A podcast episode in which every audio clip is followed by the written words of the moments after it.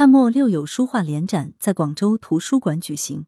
羊城晚报全媒体记者朱少杰，实习生梁善英。八月四日，由广州市人民政府文史研究馆、广州图书馆主办的汉末六友书画联展，在广州图书馆负一层大展览厅正式开幕。展览展出了广州文史研究馆六位馆员李醒涛、梁培龙、李卓奇、苏小华、黄金生和袁栋群的百余件新晋之作，将持续至八月十五日。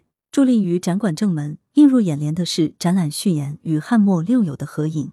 六人的代表作成对齐十一字排开，书画相间，虽运笔手法与水墨意境不一，从狂放不屈的草书诗句到色泽圆润的石榴飘香，尽显浓厚岭南风情。展厅左侧展出李醒涛的画作，李醒涛的主题创作成为上世纪七八十年代的时代经典，也成为那代人的集体记忆。本次展出的水乡风物。如花果鸟虫，无论构图、笔墨、款质，都透出苍厚朴茂的南国审美。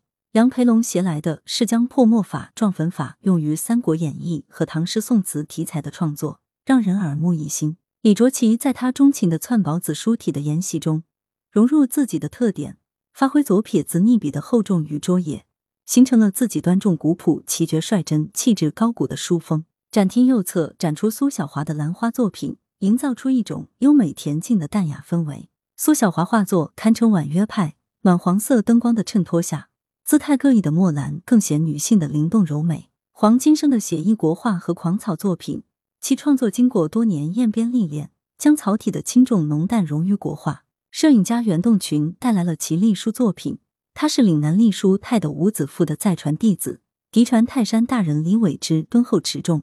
又从帛书汉简中悟出玄机，出落的别样风流。广州画院原院长张少成在开幕式致辞中指出，此次汉末六友书画联展中的作品是广州文化的缩影。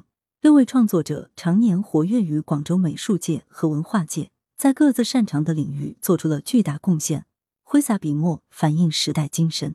来源：羊城晚报羊城派，责编：易之娜，校对：李红宇。